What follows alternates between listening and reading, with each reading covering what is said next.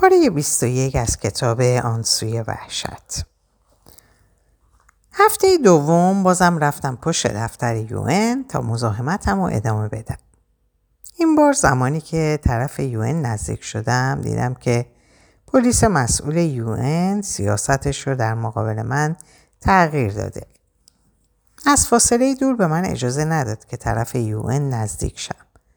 حتی خواست که با سیاست منو از اون نقطه کاملا دور کنه. خیال کرده بود که من از سیاستش میترسم و دیگه خودم به اون طرف نمیرم. با خودم گفتم تو دیگه چقدر ساده ای که خیال کردی من از تو میترسم. الان می‌بینی که من خودتو چطوری مسخره می‌کنم. روبروی دفتر یون خالیگاه بزرگی بود. اینم مثل میدون فوتبال. وقتی که پلیس را هم و بست و اجازه نداد که طرف دفتر برم به طرف وسط میدون دور زدم تا از زاویه دیگه خودم رو به دفتر نزدیک کنم. من که داشتم دور می زدم پلیس نیز یک جا با من دور می‌زد تا نذاره که من خودم رو نزدیک کنم. کارمون اینم مثل بازی فوتبال شد. انگار من می‌خواستم گل بزنم. پلیس در مقابلم دفاع می‌کرد و نمیذاش که گل بزنم. در اونجا چند تا پناهندگان دیگرم بودن و داشتم ما رو تماشا می‌کردن. از نظر سنی پلیس چند سال از من بزرگتر بود و این بازی به اون بیشتر برمیخورد تا به من. وقتی که پلیس متوجه شد که خودش مسخره میشه عصبانی شد و کمی به سویم دوید. منم کمی فرار کردم و دوباره از زاویه دیگه خواستم که خودم رو نزدیک کنم. چند بار دیگه نیز طرفم اومد. منم هر بار کمی فرار می‌کردم و دوباره از زاویه دیگه خودم رو نزدیک می‌کردم. بالاخره فکر کرد که اگه نذاره من نزدیک برم خودش مسخره میشه و بازم با کلانتری تماس گرفت. از کلانتری ماشین اومد دنبالم و از اینکه هر روز از بردنم به کلانتری خسته شده بودن این بار کلانتری نبردن. این بار در نقطه دوری از شهر پشت قلعه وان نزدیک دریاچه پیادم کردند تا نتونم زودتر به یون برگردم. وقتی که پیادم کردن خودشون رفتن و من در جایی موندم که از اونجا رفتن تا یون خیلی سخت بود. نقطه خلوتی بود. در اونجا مسیر اتوبوس و مینیبوس به سوی یون وجود نداشت. تا یون راه درازی بود. اگه پیاده می‌رفتم هم خسته می شدم و هم دیر می شد و یون تعطیل می شد. خواستم که امروز خونه برم و فردا بازم برم پشت در یون.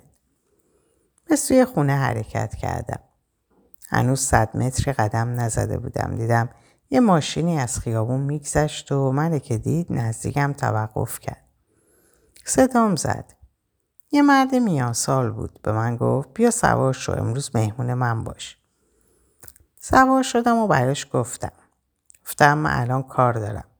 منو تو یو ام برسون. یه روز دیگه مهمون تو میشم. شماره تلفنم رو براش دادم و منو سریع رسوند پشت در یو ام. بازم خودم رو پشت در رسوندم. چند تا سنگ از زمین برداشتم و زدم به شیشه ها و یک یه دونه شیشه شکست. پلیس سریع اومد بیرون. من روبروی پلیس چند تا سنگ دیگه هم زدم. اسپری فلفل دستش بود. نزدیکم اومد. اسپری فلفل رو نشونم داد و گفت فشار میدم به چشت. من چشامو بیشتر طرفش باز کردم. گفتم فشار بده. فشار نداد و دستشو پایین آورد. سه تا از پناهندگان ایرانی هم اونجا بودن که اونها هم اعتصاب غذا کرده بودن. اونجا ایستاده بودن و داشتن ما رو تماشا می‌کردن. وقتی که پلیس اسپری فلفل رو فشار نداد و دستش آورد پایین من روبروی اونا به پلیس گفتم کیو میترسونی؟ من از هیچی نمیترسم. گفت می‌زنم تا.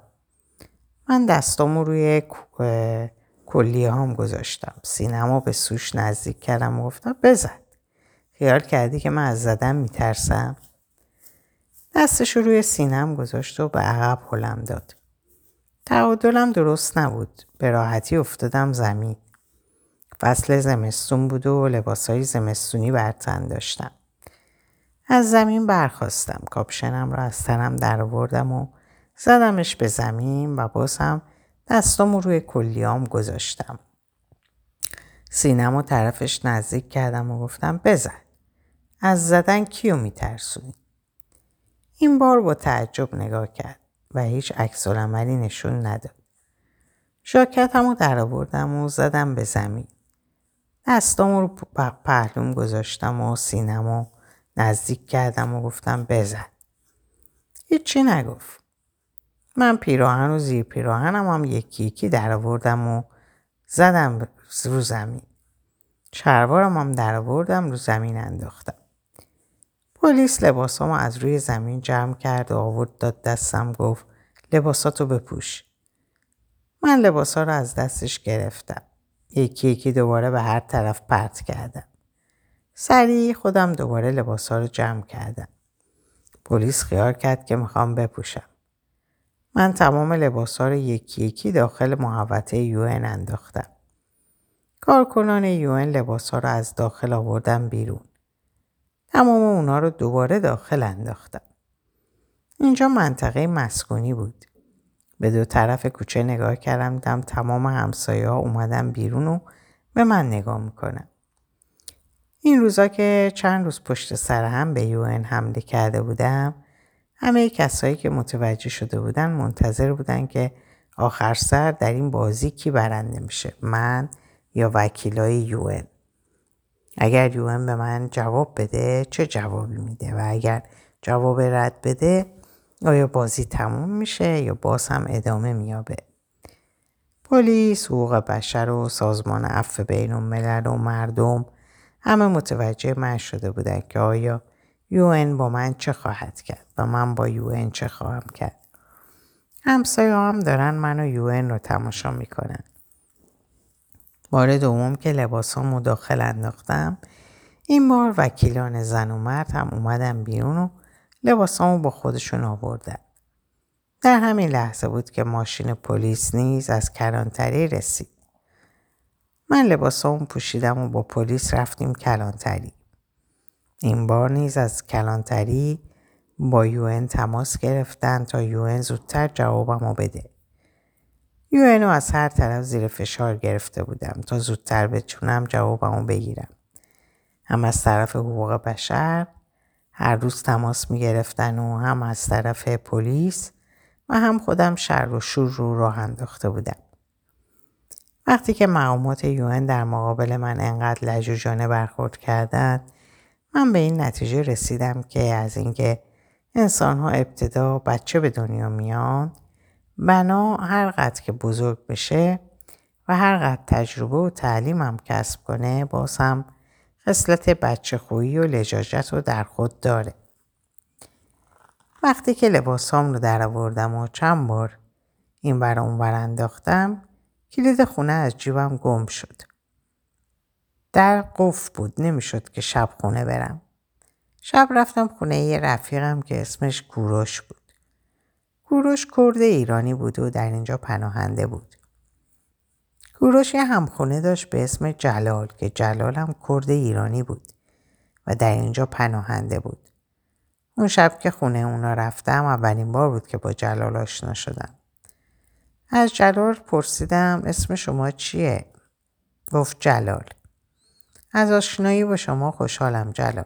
اسم قشنگی داری. بعضی از اسمای ایرانی زود یادم میره اما اسم شما چون که قشنگه یادم نخواهد رفت. شاید که گفت شاید که اسمم قشنگ باشه اما چون که عربیه ازش خوشم نمیاد. من با این نظر شدیدا مخالفم که بعضی ها از اسم و کلمات عربی در فارسی بدشون میاد. چون اگر ما عربی رو از فارسی برداریم فارسی دیگه هیچ هیچه. الان که ما صحبت می‌کنیم از هر دو کلمه و سه کلمه حداقل یکی از اون عربیه. گفت بله واقعا که زبان در اصل وسیله افهام و تفهیمه و ریشه کلمات اصلا مهم نیست که از چه زبانی باشه.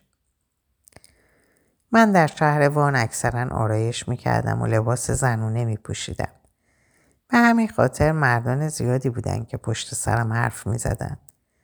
از اینکه مردم پشت سرم حرف می‌زدن من ناراحت بودم و به این فکر بودم که باید کاری کنم که دیگه هیچ کسی پشت سرم حرف نزنه. به جلال گفتم مردمان زیادی هستن که پشت سرم حرف می‌زنن. نمی‌دونم چیکار کنم که دیگه کسی پشت سرم حرف نزنه. گفت اگه مردم پشت سرت حرف می‌زنن تو هنوز باید خوشحال باشی. گفتم پشت سرم که از من خوب نمیگن بد میگن. گفت چه خوب چه بد فرق نمی‌کنه. همین که پشت سرت حرف می‌زنن یعنی هستی که مردم حرفتو می‌زنن. و اگر کسی حرفتو نزد یعنی هیچی نیستی. پس اگه مردم بد تو هم بگن یعنی تو وجود داری که مردم بد تو میگن. تو در اینجا کاری می‌کنی که تا حالا هیچ کسی نکرده. مردم اگه چه خوب بگن و چه بد به نظر من تو بهترین کار رو می‌کنی. چون هرچی که می‌کنی از فکر خودت می‌کنی. در بین انسان ها کسای زیادی هستن که کار دیگران رو می‌کنن. اما کسایی که کار خودشونو می‌کنن کم هستن.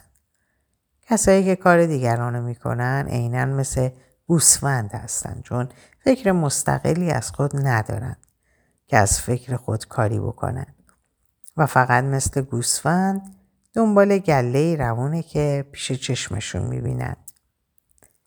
این حرف جلال باعث شد که دیگه من با اعصاب آروم زندگی کنم و حتی اگه بشنوم که مردم پشتم حرف می‌زنن نباید ناراحت شم. روز بعد از خواب بلند شدم و بازم رفتم پشت دفتر یوئن. پلیس که در اونجا منو دید خیال کرد که من بازم قصد سنگ زدن دارم گفت چیکار داری اینجا؟ به تو ربطی نداره من چیکار دارم. به نگهبان گفتم برو وکیل رو صدا بزن که بیاد من حرف می‌زنم. یو مترجم نداره که حرفتو به وکیل ترجمه کنه. ام نداره برو وکیل رو صدا بزن من خودم ترکی حرف می‌زنم. باش همین الان صدا می‌زنم. بگو اگه سریعتر نیاد من تمام شیشه ها رو پایین میریزم. در حالی که این حرف رو زدم که یک تا شیشه رو هم نمی‌تونستم پایین بریزم اما ممکن بود که آب روی تمام وکیلا رو پایین بریزم. دفتر یون در این روزها مترجم نداشت. می‌گفتن که مترجم به جرم رشوه ستانی و فساد, فساد اداری دستگیر شده و در زندان به سر می‌بره. به زودی یه وکیل اومد که اسمش مراد بود. مراد به من گفت آیا شما مشکلی دارید؟ من در گذشته چندین بار مشکلاتمو به شما فهموندم و بازم میفهمونم. من اینجا تازه اومدم. قبلا اینجا نبودم. من در اصل وانی نیستم. از هر کشور دنیا که هستی یا از هر شهر ترکیه که هستی برای من مهم نیست. برای من فقط انسان بودنت مهمه و بست. مراد کمی خندید و چیزی نگفت. من گفتم تصمیم شما در مورد من چیه؟ می‌خواید که من اعتصابم رو ادامه بدم؟ ما حالا به این نتیجه رسیدیم که تو حرفی که می‌زنی واقعا عمل خواهی کرد و ما تصمیم گرفتیم که جوابتو زودتر بدیم. کی می‌خواید جوابمو بدید؟ به زودترین فرصت. مشخصا بگو کی. مشخصا نمی‌تونم بگم. پس من یه هفته به شما فرصت میدم. و تا یه هفته اگه جوابمو ندید من بازم با باز هم اعتصابم ادامه خواهم داد. نه یه هفته وقت کمیه لطفا بیشتر حوصله کن. فقط همین یه هفته و بس دیگه با من چونه هم نزن. من خبر دارم که شما در گذشته به بعضی از همجنسگرایان در نهایت جواب رد هم دادید. بله درسته.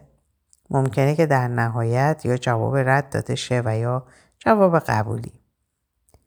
شما چرا به همجنسگرایی جواب رد دادید؟ همجنسگرایان رو که باید قبول کنید. نه. پیش ما هیچ کس از هیچ کس دیگه و هیچ گروه از گروه دیگه برتری نداره. به هر کس ممکنه جواب رد داده شه یا جواب قبولی. شما قبول ندارید که من همجنسگرا هستم؟ چرا؟ ما قبول داریم که تو همجنسگرا هستی. پس چرا باید ممکن باشه که به من جواب رد بدید؟ همجنسگرا بودن دلیل نمیشه که به خاطر همجنسگرا بودن خودت رو پناهنده به حساب بیاری. ما قبول داریم که تو همجنسگرا هستی. و اگر مشکلی در کشورت داری مشکل تو باید ثابت کنی. شما می‌دونید که همجنسگرا بودن خودش در افغانستان مشکله. من در افغانستان آزادی جنسی ندارم. اگر همجنسگرا بودن دلیل نمیشه که من پناهنده به حساب بیام پس از نظر شما آیا من از غریزه جنسی باید صرف نظر کنم؟ نه ما این حرف رو نمی‌زنیم. پس اینکه همجنسگرا بودن دلیل نمیشه که من پناهنده به حساب بیام دلیل شما چیه؟ برای ما گذشته شما مهمه که آیا در گذشته برای شما اتفاقی افتاده یا نه؟ یعنی آینده برای شما هیچ مهم نیست که آیا من در آینده نیاز جنسی خواهم داشت یا خیر و آیا این موضوع برای من خطرناک واقع خواهد شد یا خیر؟ برای ما مهمه که در مورد گذشته شما بدونیم. به نظر من به نظر شما اگر من افغانستان برم آیا گرایش جنسیم رو از مردم باید پنهان کنم و نباید کسی بدونه که من هم جنسگرا هستم؟ نه خیر ما این حرف رو نمی‌زنیم. شما این حرف رو نمی‌زنید اما منظورتون همینه. اگه منظورتون این نیست پس به یک همجنسگرا چرا باید جواب رد داده شه؟ مراد کمی سکوت کرد و گفت منظور من تو نیستی. تو رو قبول داریم که تو هم جنسگرا هستی. اما بعضیا هستن که در اصل هم جنسگرا نیستند و به دروغ این حرف رو می‌زنن که برن به کشورهای خارج. شما به کسی که شک دارید می‌تونید بفرستیدش دکتر. فرستادن به دکتر در دستور کاری ما نیست. پس می‌تونید که در عمل آزمایشش کنید. چطوری در عمل؟ آیا در اینجا وکیلان زنم کار می‌کنن یا خیر؟ بله وکیلای زنم کار می‌کنن. آیا اونا به خاطر پناهندگان کار می‌کنن یا خیر؟ بله به خاطر پناهندگان کار می‌کنن. پس وکیلای زن در اینجا برای چی هستن؟ من منظورتون متوجه نشدم. مثلا اون زنی که در اینجا وکیلم بود آیا به خاطر من کار می‌کرد یا خیر؟ بله به خاطر تو کار می‌کرد. به خاطر من حقوق می‌گرفت یا نه؟ بله به خاطر تو حقوق می‌گرفت. پس کوشش مراد کمی با تعجب نگاه کرد و برای اینکه سیاستش رو به من نشون بده قیافه عصبانی به خود گرفت و گفت تو چه حرفی می‌زنی؟ من عصبانی میشم. من با عصبانیت روش رو برگردون که بره و دیگه با من حرف نزد. من روبروی مردم با عصبانیت گفتم من که ذاتا عصبانی هستم. مراد ترسید که من باز هم رسوایی راه نندازم و دوباره برگشت و گفت چرا این حرف زدی؟ اگه به کسی شک دارید که دروغ میگه پس با چیز وکیلان زن آزمایشش کنید. ببینید که راست میگه یا دروغ. من گفتم که منظور من تو نیستی.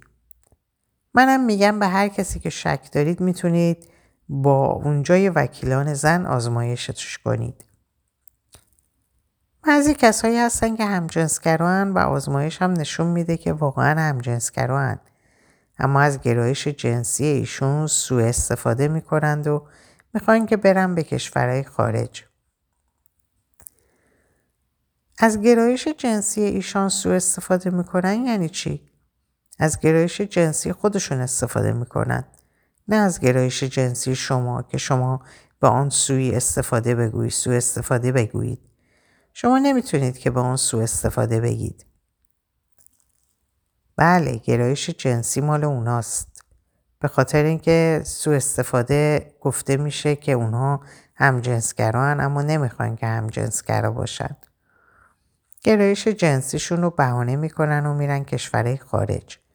و زمانی که به اونجا می‌رسن دیگه نمی‌خوان که مثل یک هم جنسگرا زندگی کنن. اگه قراره که مثل هم جنسگرا زندگی نکنن پس نباید این حرف رو بهانه کنن و خودشون رو پناهنده به حساب بیارن. این حق اوناست که آزادی آزادیشون رو به دست بیارن و اینکه اگه خواستن که کاری بکنن یا نکنن به شما هیچ ربطی نداره. سوء استفاده همین دلیلی که شما میارید و به این بهانه می‌خواهید که برای اونها جواب رد بدید. شاید که بعضی ها گفته های منو باور نکنن اما وجدانن این عین همون بحثیه که من با مراد داشتم. به خدا معلومه که با این دلایل احمقانه در نهایت به چند نفر جواب رد مطلق دادن. بدبختی اینجاست که در وقت تصمیم گیری خود پناهجو حضور نداره که در مقابل دلایلی که وکیلان میارن از حق خودش دفاع کنه. فقط خود وکیلا دور هم نشستن یکی شف شف میگه و دیگران شفتالو و با همین عروسک بازی تصمیم نهایی گرفته میشه که به پناهجو جواب رد بدن یا قبولی. من به این تعجب می‌کنم که از نظر منطقی چطور این صلاحیت به وکیلان داده شده که در قیاب پناهجویان فقط با یکدیگه بشینن و قضاوت کنن. یه هفته براشون وقت دادم اما خواستم که تا دو ماه دیگه پشت در یون نرم و روزی باید برم که جوابم حاضر باشه.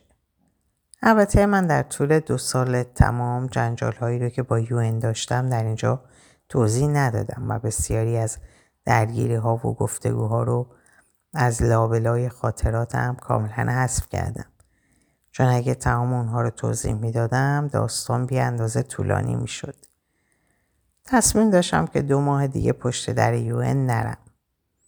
هنوز سه هفته نرفتم که پشیمون شدم و فکر کردم که اگه تا دو ماه نرم دیگه سر و صدایی رو که به پا کردم خاموش میشه. در خاموشی برام جواب رد میدن و به پلیس میگن که از ترکیه اخراجم کنه. در اون صورت هیچ کسی خبر نمیشه که چه جوابی گرفتم و چه اتفاقی برام افتاد. پس بهتره که در همین گرم و گرم سر و صداهایی که به پا کردم بازم صدامو خاموش نکنم. بعد از سه هفته باز هم رفتم پشت در یون و دیدم که بازم هیچ خبری نیست. به پرونده هایی که جواب می‌دادن شماره اونها رو بیرون دفتر روی دیوار می نوشتن. من که شماره پرونده خودم اونجا ندیدم بی اندازه عصبانی شدم. دستم رو مش کردم و با بغل دستم در دفتر رو آنچنان ضربه کوبیدم که خیال کردم در از جا کنده میشه. چند تا پناهنده ها اونجا بودن. وقتی که من در رو به ضرب کوبیدم اونا خندیدن و گفتن در طویله هم, طویله رو هم کسی این شکلی نمیکوبه که تو در یوئنو میکوبی. به زودی پلیس با نفسهای عمیق و رنگ پریده در رو باز کرد و گفت چی میگی؟ چرا اینطوری در می‌زنی؟ برو وکیل رو صدا بزن. چرا یواش در نمی‌زنی که اینطوری ضربه می‌زنی؟ من حوصله ندارم. برو به وکیل بگو که سری بیاد. کمی دیرتر صدام زدم به داخل. رفتم داخل. یه وکیل خانم نشسته بود که با من مصاحبه کنه. به من گفت لطفا حوصله بکن به زودی جوابتو میدی. نه من حوصله ندارم همین الان جوابمو بدید یه ساعتی با اون گفتگو کردم حرف زیاد زدیم این که چه حرفایی زدیم از توضیحاتش میگذرم نخواستم که بیشتر از این حوصله کنم داشتیم حرف می‌زدیم داخل دفتر کنار پنجره نشسته بودم و با پشت دستم زدم شیشه پنجره رو شکوندم و پشت دستم هم کمی خونریزی کرد پلیس اومد داخل از دفتر بیرونم کرد. بیرون می‌خواستم که با سنگ بزنم به شیشه اما پلیس دستم و محکم گرفت و نذاش که سنگ بزنم. این بار نیز پلیس با کلانتری تماس گرفت و از کلانتری دنبالم ماشین فرستادن و بردنم کلانتری. به ارتباط اینکه چند بار به کلانتری مزاحمت ایجاد کرده بودم از اونجا فرستادنم به شعبه اتباع خارجی. مدیر شعبه اتباع خارجی نیز با دفتر مرکزی یون در آنکارا تماس گرفت و پرسید که چه تصمیمی در مورد پروندم دارند.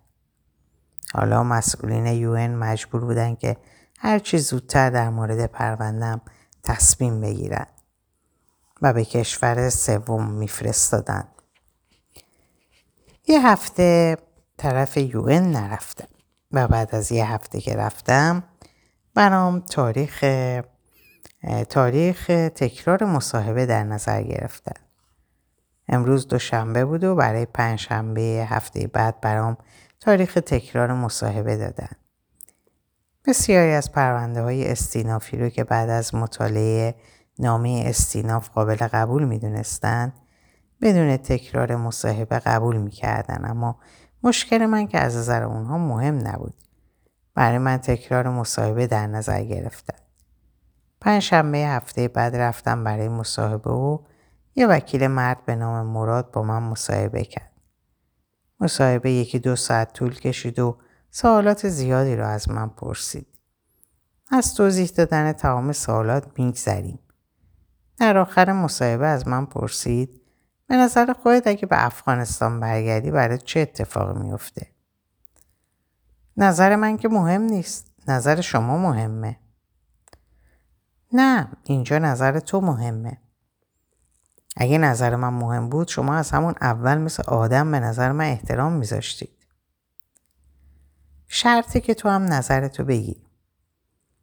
اگه شما شرف داشته باشید خودتون باید بدونید که اگه برگردم چه اتفاقی برام میفته. خب پس بگو که چه اتفاقی میفته. من هم جنسگرا هستم و هم جنسگرایی در افغانستان جرم محسوب میشه و مجازات مرگ داره. اگه شما میگید که من از غریزه جنسیم باید صرف نظر کنم و برگردم دیگه اتفاقی برام نخواهد افتاد پس اولا گوه می‌خورید که می‌خواید جنسیت همو بدونید.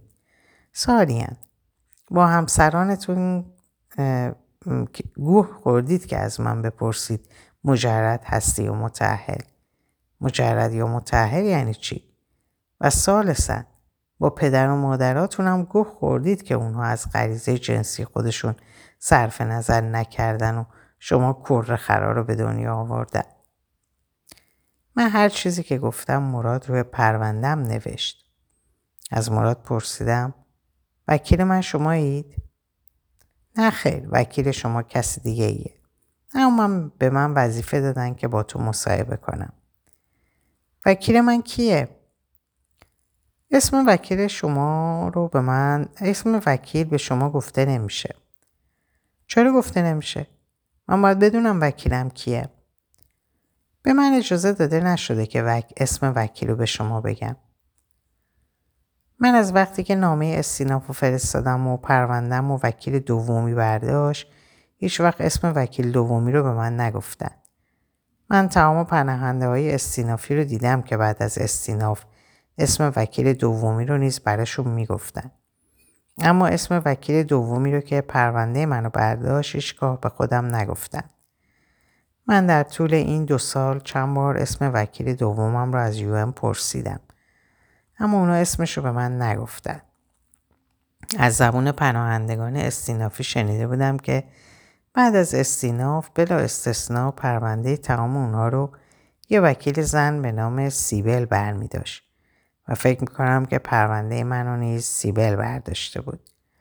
هر وکیلی که پروندم رو برداشته بود من بالاخره قیافه پلیدش رو ندیدم. اما از همون پشت پرده آنچنان ادبش کردم که شاید خودش خجالت کشید و از غلطی که کرده بود پشیمون شد. ده روز بعد از تکرار مصاحبه جواب قبولی رو به من دادن. آیا دادن جواب قبولی برای من انقدر کار سخت بود که بعد از این همه رایزنی ها و کشمکش های طولانی مدت بالاخره دادن؟ اینه روز و روزگار همجنسگرایان افغانی و اینه منطق دنیا. وکیلان یوئن که در سطح بین المللی منجیان بشریت تعیین شدند با این منطق با من برخورد کردند. گروهی که با دست گرهی که با دست باز میشه حاجت دندان نیست. اما وکیلان یوئن گرهی رو که اصلا گره نبود با دمهاشون گره زدن و بالاخره با شاخهاشون باز کردن. من که هیچ وقت در حرف کم نیورده بودم. با من این گونه برخورد کردن. پس اگر یه همجنسگرایی که بی سواد مطلق باشه و نتونه با دلیل گفتن از حق خودش دفاع کنه و از یک روستای دور افتاده افغانستان به یون مراجعه کنه با اون چگونه برخورد می‌کنن و اون بیچاره چقدر موانع رو باید پشت سر بگذاره تا اینکه حق خودش رو به دست بیاره؟ از برخورد یون چنین برمیاد که کسایی که نمی‌تونن ادعای خودشون رو با دلیل گفتن ثابت کنن حق پناهندگی رو ندارن. اگه وکیلان انسانی فکر کنن دلیل گفتن گفتن کار سختی نخواهد بود که آدم با دلیل گفتن اونها رو قانع کنه. اما اگه خودشونو به این راه بزنن سخته که هر کسی بتونه اونها رو قانع کنه. من اینجا به پایان این پاره می‌رسم براتون آرزوی سلامتی، ساعت و اوقات خوش و خبرهای خوش دارم. خدا نگهدارتون باشه.